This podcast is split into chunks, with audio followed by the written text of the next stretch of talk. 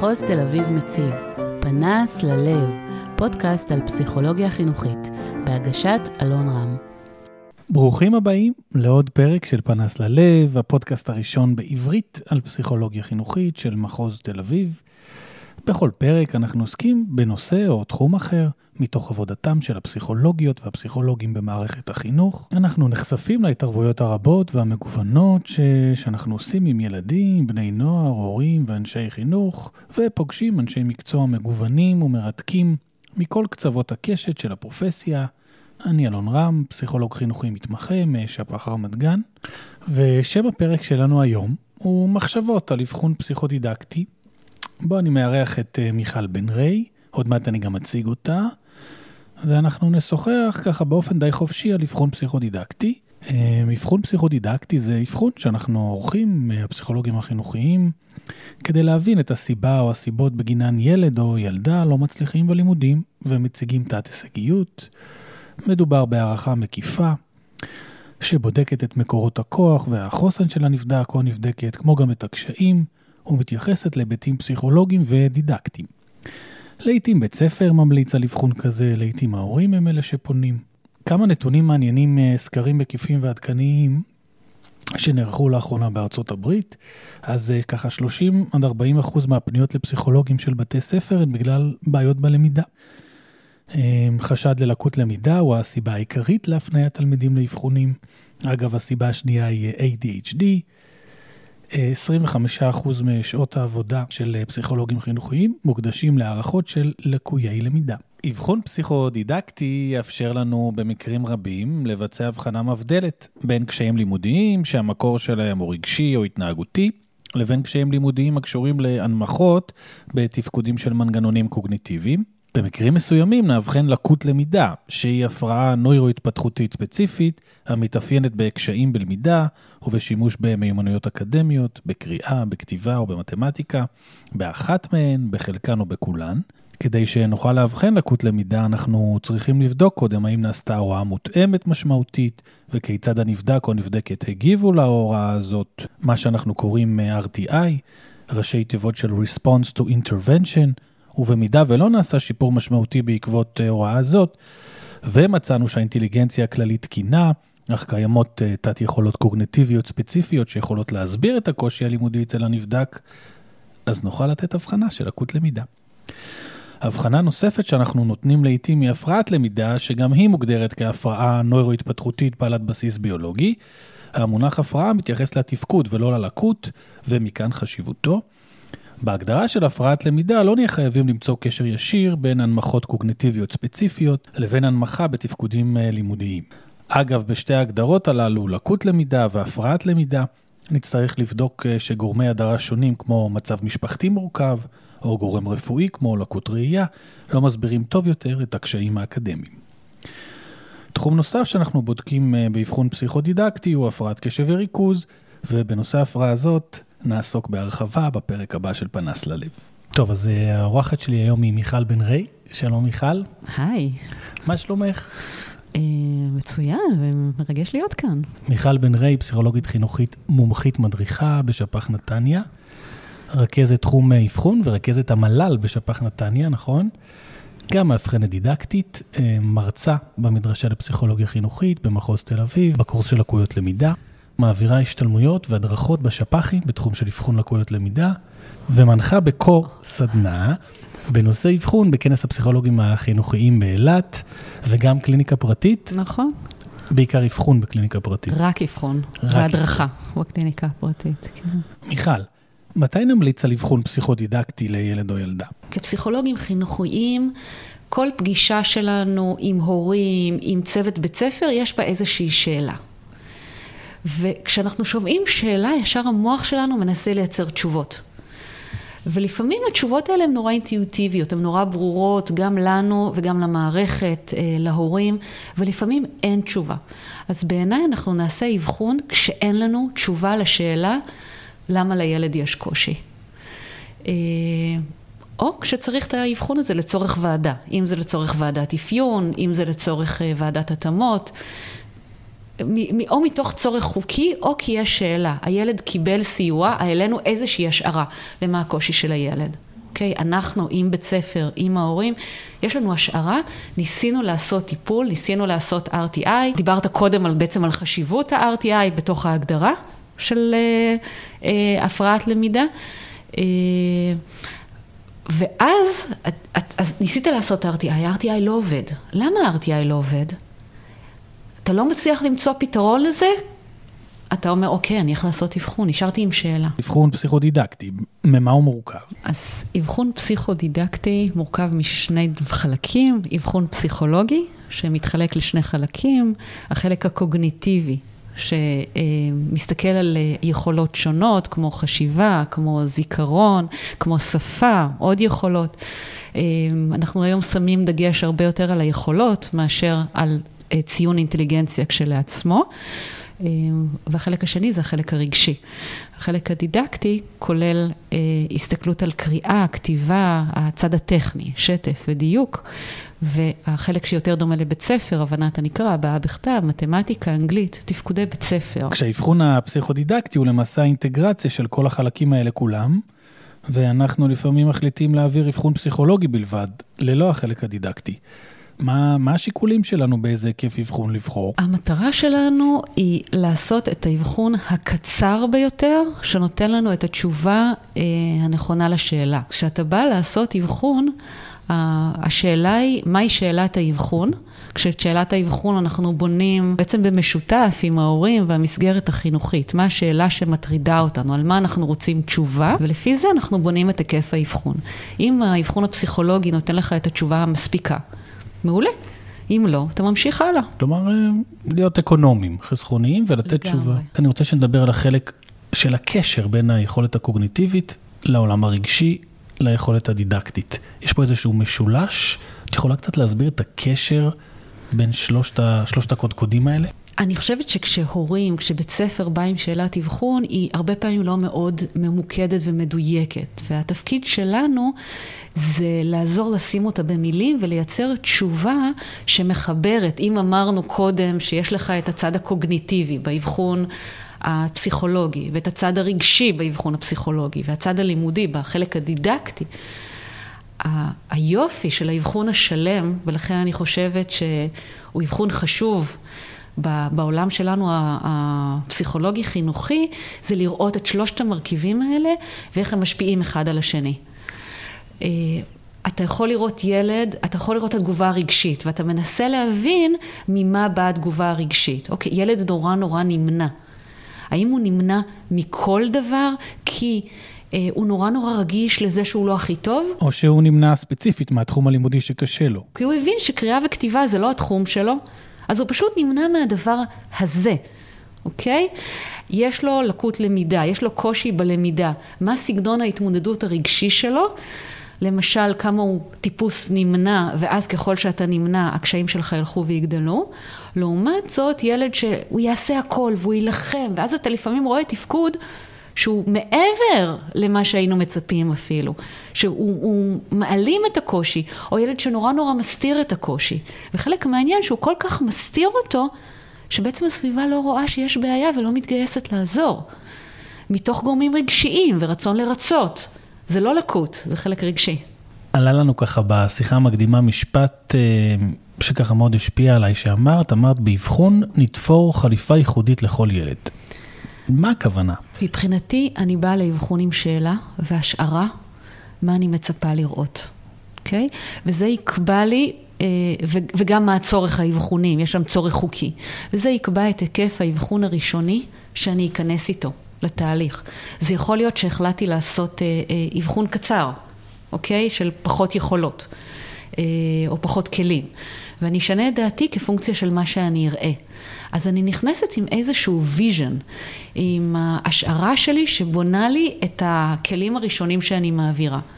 ואז החוויה שלי, גם התוצאות, קונקרטית, הציונים שקיבלתי במבחנים, וגם החוויה שלי, איך שאני מרגישה את הילד, חווה את הילד, גם איך אני מבינה את העולם הרגשי שלו, מה קורה בקשר, כמה הוא משתף פעולה, כמה אני מרגישה שהוא מבטא את היכולות שלו, ישפיע לאן אני אמשיך? האם אני ארחיב את השאלה הראשונית? האם אה, אני אגיד לא, לא משנה מה אני אעשה, אני לא מגיעה לתשובה. אני אעצור. יכול להיות מצב שאני אגיד, הכלי השלישי יהיה מתוך הוודקוק. יכול להיות מצב שאני אגיד, לא, הכלי השלישי מתוך הוודקוק לא נותן מענה. אני צריכה, כדי לדייק, ללכת לכלי אחר ולעשות קרוס בטרי. אני מחפשת כלים שיענו להשערות שלי. בעצם מבחינתי כל הזמן אני עם שאלות ובדיקה שלהם. אוקיי? Okay? וכל הזמן באיזשהו חיפוש של השערות, בעיניי זה מה שיפה בתהליך האבחון. אה, אני לא אוהבת אה, עבודה טכנית, אז אה, אם זה מעניין וכיף, אז זה מה שעושה את זה מיוחד. תהליך לינארי אל מול תהליך ספירלי של אבחון. נכון, בתהליך לינארי יש לנו שאלה, השערה, בחירת כלים, המשך חקירה, ואז תוצר ופידבק. ותהליך הספירלי הוא באמת מה שדיברנו מקודם, על החשיבות של הגמישות וההשתנות תוך כדי תנועה. אני חושבת שבאמת, אם אני מנסה לבנות את זה, אז התחלנו משאלת אבחון. בחרנו כלים להעברה ראשונית, ציננו אותם, שאלנו את עצמנו לאן אנחנו רוצים להמשיך. המשכנו, ציננו, אוקיי? כשכל הזמן אנחנו בודקים את הדופק הרגשי שלנו. אוקיי? ואת הדופק הרגשי של הילד כמובן. אנחנו כל הזמן בודקים השערות. כל הזמן מעלים השערות, בודקים אותם, אוקיי? זה תהליך שהוא לגמרי לגמרי ספירלי מבחינתי. פעם, אה, כשעבדתי במרכז אבחון, אז הייתי עושה את החלק הפסיכולוגי בנפרד ואת החלק הדידקטי. ובאמצע הייתי מעלה השערות, הייתי מנחשת איך זה ייראה. גם בקליניקה הפרטית שלי היום אני מנחשת, גם כשאני מלמדת, בואו תנחשו. אוקיי? Okay? תנחשו מה ה-IQ, תנחשו איך היכולות. והעובדה שאתה מנחש ובודק את ההשערה שלך, גם עוזרת לך לתרגל את החיבורים.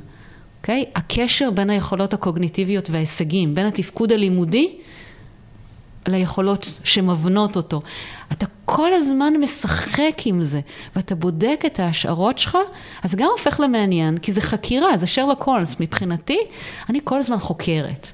כן? אני מנסה לבנות את התמונה הזאת, עד שאני יודעת מהי והוכחתי אותה. אני אגיד שהצד השני, זה שלפעמים אנחנו באים עם השערה, ואנחנו מכריחים את הנתונים להסתדר. אני צריכה להקשיב גם לנתונים ולא לכפות את ההבנה שלי על הנתונים. ואז גם נשאלת השאלה איך אני, אם אני לא מוצא קשר בין היכולות הקוגניטיביות לקשיים שהילד מציג, אז מה אני, מה אני בעצם מביא עם האבחון הזה? מה הילד או המשפחה לומדים על הילד? אה, הורים שואלים אותי אם אני אתן להם תשובה בסוף האבחון, אם אני אדע להסביר מה, מה הקושי של הילד, ואני אומרת שאני שואפת לשם. אני לא תמיד יודעת. הכלים שלנו הם חלקיים מאוד, הם מוגבלים מאוד, ובסוף, לפעמים יש לי תשובה ולפעמים לא. לפעמים באמת לא ניתן לדעת על הילד, ולפעמים זה המוגבלות של הכלים והצניעות המקצועית שלנו. אנחנו לא תמיד יודעים, אבל אם אנחנו בשאיפה לענות על שאלת האבחון ולהסביר מי זה הילד הזה, מה קל לו, מה קשה לו ואיך אפשר לעזור לו, אנחנו בדרך. נכון, אבל מצד שני, אה, באים אלייך הורים, משלמים ממיטב כספם, לילד יש קשיים, באמת רוצים לעזור לו, ואז אנחנו מגיעים עם איזשהו מסמך שאולי במקרים מסוימים לא אומר הרבה. זה קצת מאכזב. זה מאוד מאכזב. אה, אני יכולה להגיד שבקליניקה שלי, אני אגיד מראש אם אני חושבת שאני לא אמצא תשובה. אני לא תמיד יודעת. אבל לפעמים אני אגיד, יש לי תחושה שזה הולך להיות מבלבל ואני לא מצליחה למצוא, ואני אגיד, אני לא, אני עלולה לא לתת תשובה. בואי נשים אה, פנס ברשותך על התחום הקוגניטיבי. הכלי המרכזי שלנו הוא הוודקוק ג'ונסון, שפותח בארצות הברית לראשונה ב-1977, ותורגם לאחרונה לעברית בגרסה חדשה יותר, וודקוק ג'ונסון 3. והוא למעשה הכלי המרכזי שלנו היום לבדיקת אה, יכולת האינטליגנציה, ה-IQ הכללית של הנבדק, אבל מעבר ליכולת הכללית, אנחנו גם בודקים תתי יכולות. נכון שהן למעשה מבנים קוגניטיביים תיאורטיים שעמדו במבחנים סטטיסטיים, למשל יכולות זיכרון לטווח קצר, זיכרון לטווח ארוך, עיבוד חזותי, עיבוד שמיעתי ויש עוד. אבל מיכל, את אה, מאלה שדוגלות בכתיבת אבחון חי, לא יבש, אבחון שמחבר בעצם בין היכולות כפי שנמדדות בכלים הסטנדרטיים כמו הוודקוק ג'ונסון, לבין מה שאנחנו מבינים על הילד מהתצפית שלנו בו. ככל שאנחנו נכתוב יותר קרוב לחוויה של מה זה היכולות האלה, איך הן נראות בכיתה, איך הן נראות בחדר המשחקים, איך הן נראות עכשיו כשאנחנו אחד מול השני, איך אנחנו מרגישים את היכולות האלה. הרי אני לא מעבירה לך מבחן אינטליגנציה, ואני יכולה להגיד שאתה בחור נבון. נכון? תודה. בחור נבון זה יכולת פלואידית, אוקיי? והדבר הזה, כפסיכולוג אתה יודע טוב מאוד מה זה אומר להיות אדם נבון, בלי שבדקת אינטליגנציה. אתה יודע מהי שפה בלי שהעברת וודקוק. ואם אנחנו מבינים מה זה הדברים האלה ויודעים להרגיש אותם, בחוויה שלנו בקשר עם ילדים ולתאר את הדבר הזה בתוך האבחון, אז האבחון הופך לחי. ואז גם מי שקורא אותו רואה ילד אמיתי ולא תיאור של כלים. גם אנחנו, קשה לנו לקרוא דוח שהוא דוח של תיאור כלים. כן, הולכים בדרך כלל ישר לסיכום ולהמלצות. אני חושבת שבעיניי אבחון זה אה, כמו לעשות אה, אה, CT, בסדר? אבל אני לא מבינה כלום ברפואה. אה, CT זה, זה תמונה שנותנת לך מכונה, ואז השאלה אם אתה מספיק יודע לנתח אותה. ואם אתה מבין איך לנתח ולהפיק ממנה תוכנית טיפול. ו- וזה הנקודה המרכזית, אבל זה אף פעם לא רק זה. זה תמיד הרופא, הוא לא טכנאי CT, הוא רואה תמונה הרבה יותר רחבה, איזה מכלול של סימפטומים שלם, ו-CT כדי לתת לך תוכנית טיפולית. נראה לי, ככה זה ברפואה. אה, אוקיי, אז למה בעצם ילד לא מצליח בלימודים? מה יכולות להיות הסיבות לכך? ילדים שמתקשים בלימודים יש הרבה, אוקיי? ואני חושבת שבית ספר מפנה כי לילד קשה ללמוד, אוקיי? יש לו קושי בלמידה, זאת לא הבחנה, זה תיאור, אוקיי? ובית ספר מחזיק נורמות, הוא יודע מי מתחת לנורמה ומי לא. ועכשיו נשאלת השאלה האם זה לקות, האם המקור הוא אה, בהנחה שלנו נוירולוגי, במנגנונים, או שהוא גורמי הדרה. וזו שאלה שמלווה אותנו, ואנחנו צריכים לענות עליה דרך האינטייק וההיסטוריה של הילד, דרך האבחון. כל דבר יכול לגרום לקשיי למידה. ניקח לוח כפל. לוח כפל הרבה ילדים לא יודעים. יכול להיות שכשלמדו לוח כפל, ההורים של הילד בדיוק התגרשו. אז הוא לא היה פנוי לדבר הכושולי שנקרא לוח כפל. יכול להיות שיש לו בעיות שליפה ובעיות זיכרון. יכול להיות שהוא לא לימדו אותו בערוץ שצריך ללמד אותו. לימדו אותו נורא נורא טכני, והוא לא ילד שלומד טכני, אוקיי? הוא ילד שלומד בשיטות אחרות. אה, צריך ללמד בצורה שהיא מגוונת, כי כל ילד בכיתה לומד בצורה אחרת. יכול להיות שהמורה שלו למתמטיקה מאוד מאוד חרדה ממתמטיקה, זה קורה ביסודי. ואז היא לא מלמדת טוב, היא מעבירה את זה עם חרדה. ילד חרד לא לומד. אוקיי? Okay? אני צריכה לפתוח המון המון מחשבות למה זה, האם זה רגשי, האם זה באמת בעיה בהוראה.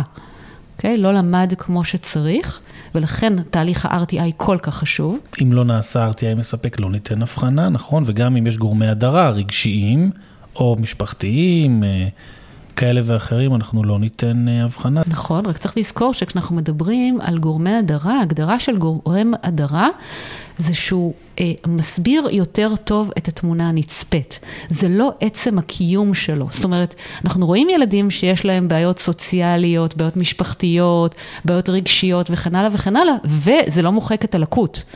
אז שהחלק הזה לא מסביר את מלוא התמונה. אנחנו גם יודעים שהפרעת קשב יכולה להסביר במקרים מסוימים את הקשיים בלמידה, אז uh, צריך פה הבחנה מבדלת. חלק מהבעיה זה שהרבה מאוד פעמים דברים באים בקומורבידיות, ואז אתה צריך להבין האם זה קומורבידיות, או האם זה באמת אה, אה, הבחנה מבדלת.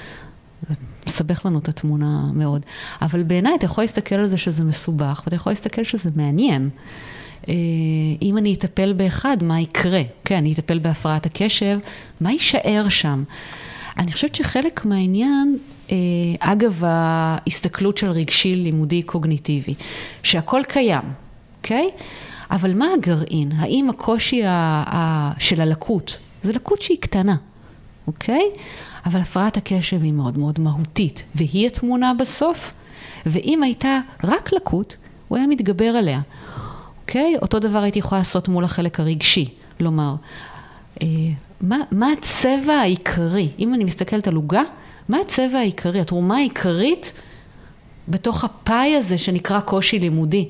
וחלק מהעניין של להבין, או, או אני לא יודעת אם זה להבין כמו לשער, מה השער שדרכו תיכנס ויקל עליך את הסיוע. האם השער זה לטפל בחלק הרגשי, כי אז הוא יהיה פנוי ללמידה, או השער זה הוראה מתקנת. זה הנושא המרכזי שבו צריך לשים דגש כרגע. האם נכון כרגע לתת דגש רק על עברית ולשחרר אנגלית, כדי שהוא פה יתקדם, כי זה התחום הכי מרכזי בבית ספר? במובן הזה לדייק את ההמלצות לא רק כרשימה, אלא כסדר עדיפויות. בואי נדבר רגע על אה, שילוב של אומנות ומדע. נכון, פסיכולוגיה זה, כן, זה מדע, מדע החברה, אה, אה, אולי הוא לא חזק כמו המדעים המדויקים, אבל הוא גם לא ספרות, הוא איפשהו באמצע, נכון? ובאבחון זה בא לידי ביטוי כי אנחנו משתמשים בכלים מדעיים עם נורמות וסטטיסטיקה מאחורי, מאחוריהם, אבל יש פה גם איזושהי אומנות, יש פה גם איזשהו נרטיב, איזושהי כתיבה. איזושהי כתיבה של נרטיב, או כתיבה של איזשהו סיפור של הילד, או על הילד, או את הילד. איך את רואה את זה, אומנות ומדע? יש לך את המספרים, ויש לך את החוויה שלך, וסמדר ספיר אומרת את זה עם הבלוג המופלא שלה, Beyond IQ, שנותן לנו כל כך הרבה מידע, וזו זכות גדולה לנו שיש לנו את הבלוג הזה. סמדר אומרת שכל השערה שלנו, אינטגרציה של הציונים שקיבלנו, של ההתרשמות שלנו ושל המידע מהאינטייק. וההסתכלות הזאתי, בסוף היא לא תשובה של מה הממוצע שיצא בוודקוק, או הכלי הזה או אחר, אלא איזשהו סך הכל, במובן הזה זה אומנות. מה ההבנה שלי אומרת? עכשיו, יכול להיות שההבנה שלי ושלך לא תהיה בדיוק אותו דבר. והיא גם לא, ההבנה הזאת יושבת על בסיס של הרבה מאוד ידע וניסיון. נורא חשוב לי להגיד שהניסיון הוא דבר נורא נורא מהותי. הניסיון שנצבר בתוך הקליניקה, בתוך האבחונים שנעשים. לגמרי, לגמרי. אה, לא הבחנתי כשהייתי בחופשת לידה לפני כמה שנים, אחרי ארבעה חודשים חזרתי לאבחן, הרגשתי שאני צריכה שמן בגלגלים. האבחון זו שפה. אתה לא מדבר שפה, אתה שוכח אותה. אתה מדבר, אתה מדבר אותה יותר טוב. ולכן נורא נורא חשוב התרגול והניסיון. אתה רואה יותר ילדים בגיל הזה, אתה יודע מה נורמטיבי. הרי אם אתה לא מכיר ילדים, לא רואה ילדים, איך אתה יודע מה זה שפה נורמטיבית? לא ברמת הוודקוק, ברמת החוויה. איך זה נשמע ילד בכיתה ג' לעומת ילד בכיתה ה'? שלא לדבר על הישגים, הרי בניגוד למורים, איך נראית הבעה בכתב תקינה בכל גיל? הרי אנחנו לא פוגשים הבעה בכתב חוץ מבבית כהורים. אז הדבר הזה של התנסות נותן לך המון כלים משמעותיים. אז אה, כלים נוספים שהם אולי חלק מהאומנות שלנו, אם תרצי, כלומר כלים פחות מתוקננים ויותר רגשיים, שגם קשורים לניסיון הקליני שלנו כפסיכולוגים, הם ה transference וה counter transference. אה, אם דיברנו קודם אה, וציטטנו את סמדר לגבי ההתרשמות שלנו, ה counter transference הוא נורא מרכזי בהיבט הזה. והחוויה ומה שאתה מרגיש, ולהבין אם זה שלי, אוקיי? Okay? אה, או באמת זה של הילד. ואם אני מרגישה שלא נעים לי עם ילד, קודם כל להודות בפני עצמי שנורא לא נעים לי. ואני מרגישה איזשהו מתח נורא נורא נורא גדול. ולשאול את עצמי האם זה יכול להיות קשור למה שקורה לי, או שיכול להיות שהילד הזה גורם לתחושה של אי נעימות בסביבה שלו. האם זה משהו שקורה לו כשהוא לומד והוא רוצה שאני אצא לו מהווריד הזה שנקרא לימודים, או שזה הוא. וכמובן, אני אחבר את זה לחלק חברתי, למה המורים חושבים עליו. עכשיו, ו- ופה, העובדה שאנחנו פסיכולוגים של בית ספר זה נורא נורא משמעותי. כשמורה כותב דוח, זה בדרך כלל יתחיל מחמוד אבל. מקסים, חמוד, אה, חביב על חבריו, אבל... אבל, כן, ועכשיו אנחנו נתחיל במתקפה. מכניס, כן. אבל כשאנחנו בבית ספר, בשיחות הבלתי פורמליות, אנחנו יכולים לשמוע משהו מאוד מאוד מורכב. וגם לחזור למורה ולנסות להבין מה הוא באמת מרגיש כלפי הילד. ואז אנחנו מבינים משהו מאוד מאוד עמוק על הילד, ונחבר את זה לחלק הרגשי, וננסה להבין למה הוא כזה. למה הוא באמת גורם לאי נוחות? מה הוא מנסה לשדר לסביבה כשהוא גורם אי נוחות כזאת וכזאת וכזאת? אנחנו מדברים הרבה על הקשר באמת בין הצלחה בבית ספר לבין עולמו הרגשי של הילד, ואני רוצה לשאול אותך, מתוך הניסיון שלך, איך קשיים בלימודים משפיעים מבחינה רגשית על ילד או על ילדה? יש את הסיפור של אה, גדר כבשה ואיש עם בעיה. של יעל בירן. הסיפור הזה מדבר על אה, איש שהייתה לו בעיה, וזה היה לו קשה להירדם. ואז אה, היו לו כבר שתי בעיות. אז הוא נזכר שצריך לספור כבשים. והם הסתובבו לו בחדר, הוא לא יכול היה לספור אותם, אז הוא בנה גדר. והוא אמר לכבשים, ביקש מהם לעבור את הגדר, ואז הוא ראה שכל כבשה עוברת את הגדר בצורה אחרת. אם ניקח את זה בחזרה לעולם האבחון, כל אחד יש לו גדר בחיים. כולנו יש לנו גדרות בחיים. וכל אחד מאיתנו מתמודד עם הקשיים שלו בצורה שונה. וההסתכלות המעניינת באבחון היא קודם כל לשאול את עצמי מה הגדר של הילד. מה הקושי המרכזי. איך הוא מגדיר את הקושי המרכזי שלו? כי השאלה האם ילד אומר שהקושי שלו הוא בלמידה, או שילד אומר שהקושי שלו הוא שהוא טיפש, אוקיי? Okay? אמרתי לאיזו ילדה השבוע שהיא חכמה, אוקיי? Okay? אחרי שראיתי את ה-IQ שלה. אז היא אמרה לי, זה תלוי באיזה מקצוע. אה, וזו הבנה שהיא נורא משמעותית, איך הילד מבין את הקושי, איך הוא מגדיר אותו. האם הוא אומר, אני חכם, אני לא לומד ולכן אה, אני לא מצליח. Okay? אוקיי? מה היחוסים שהוא עושה לקושי שלו? ואיך הוא מתמודד איתו? Okay? אוקיי? יש את הילד שיילחם. אה, בכל הכוח, ויש את הילד שיוותר. ככל שהוא יוותר, כמובן שהקשיים שלו יגדלו. יש את הילד שיסתיר, ויש את הילד שיצעק את הקשיים שלו. אה, ואני חושבת שעוד הסתכלות נורא נורא מהותית שאנחנו צריכים לעשות באבחון, זה לשאול את עצמנו מה הרווחים המשניים של ההתנהגות הזאת, לפני שאנחנו מוותרים על ההגנות. כן? אנחנו כל הזמן מרפררים לעולם הרגשי ולהבנות שלנו מתוך העולם הרגשי. אחד השלבים החשובים באבחון הוא שלב הפידבק, שבו אנחנו יושבים עם ההורים, לפעמים גם עם הילד, ומחזירים את תוצאות האבחון, או מה שמצאנו, ראינו, כתבנו. מה חשוב לדעתך אה, במפגש הפידבק? שוב, ישבנו המון שעות, כתבנו, עשינו, התאמצנו, יש לנו מלא מלא מידע. ומה חשוב להגיד לילד ומה חשוב להגיד להורים? האם חשוב לנו להתקיף אותו בתוצאות של יכולות קוגניטיביות, או בכמה מילים הוא קורא בדקה? או חשוב לנו לתת איזושהי הבנה כללית. אוקיי? Okay? לילד, ובעיקר משהו שהוא יכול להמשיך איתו הלאה. איזושהי תקווה. המושג של תקווה שהוא כל כך מהותי בעולם של פסיכולוגיה חיובית. והדבר הזה באמת ילך לעולם הרגשי. אנחנו לא יכולים לשנות איי-קיו. איי-קיו הוא דבר יציב. אפשר להעשיר ילד, אפשר לפתח דברים מסוימים. איי-קיו בסופו של דבר הוא דבר די יציב. אה, למידה אפשר לעבוד עליה. בשביל זה יש הוראה מותאמת. אוקיי? יש על מה לעבוד בלמידה, ובעיקר יש לעבוד על איך אני מתמודד עם קושי. והמקום הזה הוא פידבק שנורא נורא חשוב לתת לילדים. קודם כל הכרה בקושי, שהוא אובייקטיבי. זה לא כי הם עצלנים, זה לא כי הם מוותרים. אתה מוותר, אבל באמת קשה לך, וזה טבעי. כולנו מוותרים שקשה לנו. אף אחד מאיתנו אה, לא עושה דברים שקשה לו מתוך בחירה, אלא אם כן יש לו סיבה מספיק טובה לעשות את זה. אה, כמו למשל לכתוב אבחונים פסיכודידקטיים. בהסתכלות הזאת, איך אנחנו מתמודדים עם קושי? זה, זה אחד הדברים הכי חשובים, שהכי קשורים להצלחה בחיים, ופה אנחנו בהחלט יכולים להשפיע, ואת המתנה הזאת אנחנו צריכים לתת לילד בסוף אבחון. אמרת מתנה, בדיוק חשבתי שזה מתנה.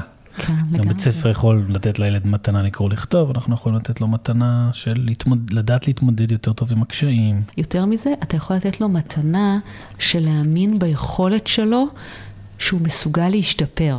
אוקיי? Okay, שיש תקווה ויש אפשרות שהדברים יהיו יותר קלים, גם אם לא כרגע. מפגש הפידבק הוא בעל ערך ומשמעות טיפולית במדרגה ראשונה, והוא גם uh, מזמין בעצם להמשך התערבות וטיפול הלאה בחייו של הילד. הוא ממש כן מקום לשנות את האופן שבו אה, ילדים תופסים את עצמם, ההורים תופסים אותם, בית ספר תופס אותם. אה, לפעמים זה שאתה אומר לילד שהוא חכם, להורים, למסגרת, יש לו פוטנציאל, משנה את ההתגייסות של הסביבה mm. עבורו.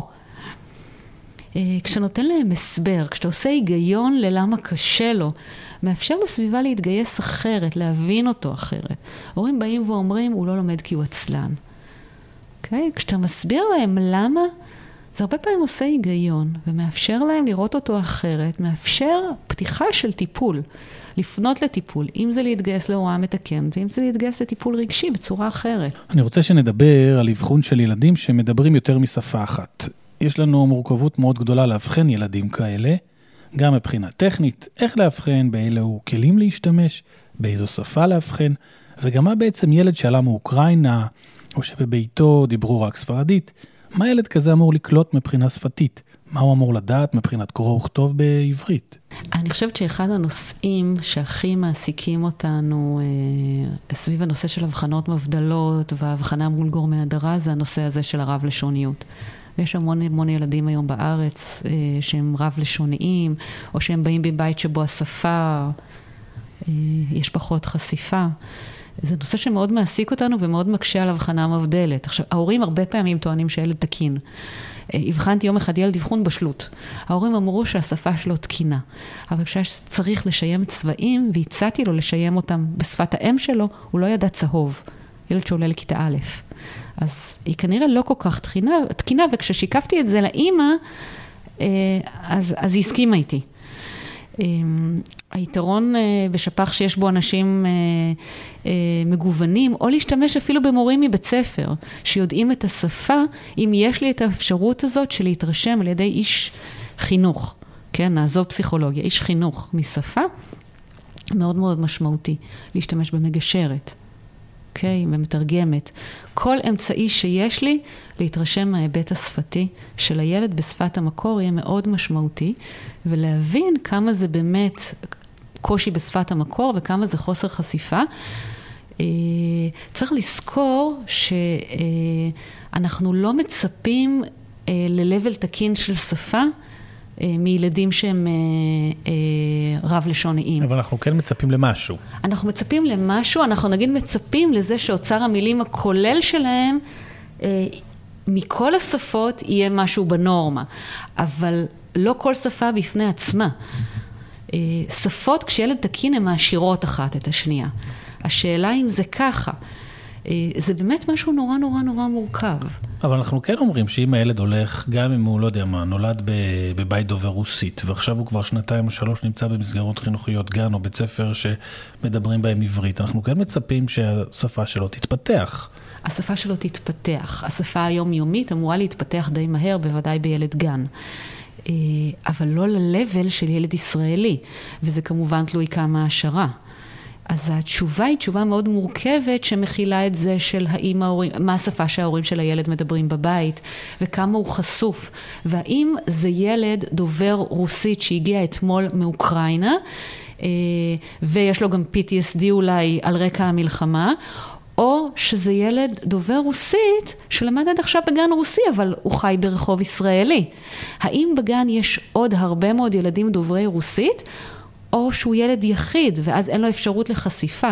אנחנו רואים ילדים אפילו אה, אנגלו-סקסים, שגרים בסביבות אנגלו-סקסיות, וגם המורה לפעמים הוא אנגלו-סקסי, ואז יש הנמכה ביכולת, בעברית, שהיא קשורה לזה, שפשוט אין חשיפה. השיעור עצמו הוא המינימום חשיפה בעברית. אז ההבחנה פה היא, היא, היא שוב בסוף הרבה מאוד ידע על דו-לשוניות וגם הרבה מאוד אומנות. כן, שדיברנו עליה מקודם, אבל מה, מה אנחנו כן מצפים אם לילד יש קשיים בעברית, ברכישת העברית, וגם קשיים ברכישת שפת האם? אם אתה רואה קושי בכל השפות, אתה יכול להניח שיש פה לקות שפה. לקות שפה בהרבה מקרים תהפוך ללקות למידה. יכול להיות שילד עם לקות שפה, בסוף לא תראה לקות בלמידה, כי הוא הצליח לפצות. טוב, מיכל, ככה לפני סיום, אני יודע שאת בוגרת מגמה קלינית, וכמו שאמרת, את עוסקת בעיקר באבחון, ובא לי לשאול אותך, מאיפה האהבה הזאת לתחום הזה, והאם התחום הטיפולי לא חסר לך? אמ, אני מאוד אוהבת את מה שאני עושה.